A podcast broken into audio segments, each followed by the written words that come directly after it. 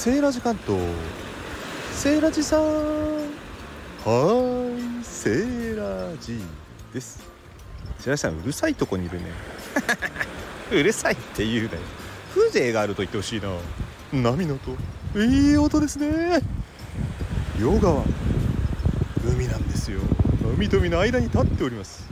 めったにここに立ってない。なぜならば普段は海の中だから。何言ってんのせいです皆さんトンボロ現象ってご存知ですか？一度一時だけねあのと道のようにね島と島の間が通れるそんな現象があるんですよ。えどこで？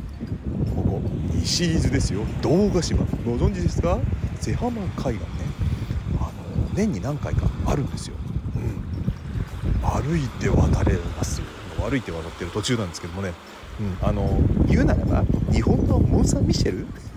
知らないけど、まあ、そういうことなんですよね。普段は歩いて渡ることはできないんですけどもこのトンボロ現象がある日だけはねあの陸地になるの歩いているなんとも神秘的な現象でございます。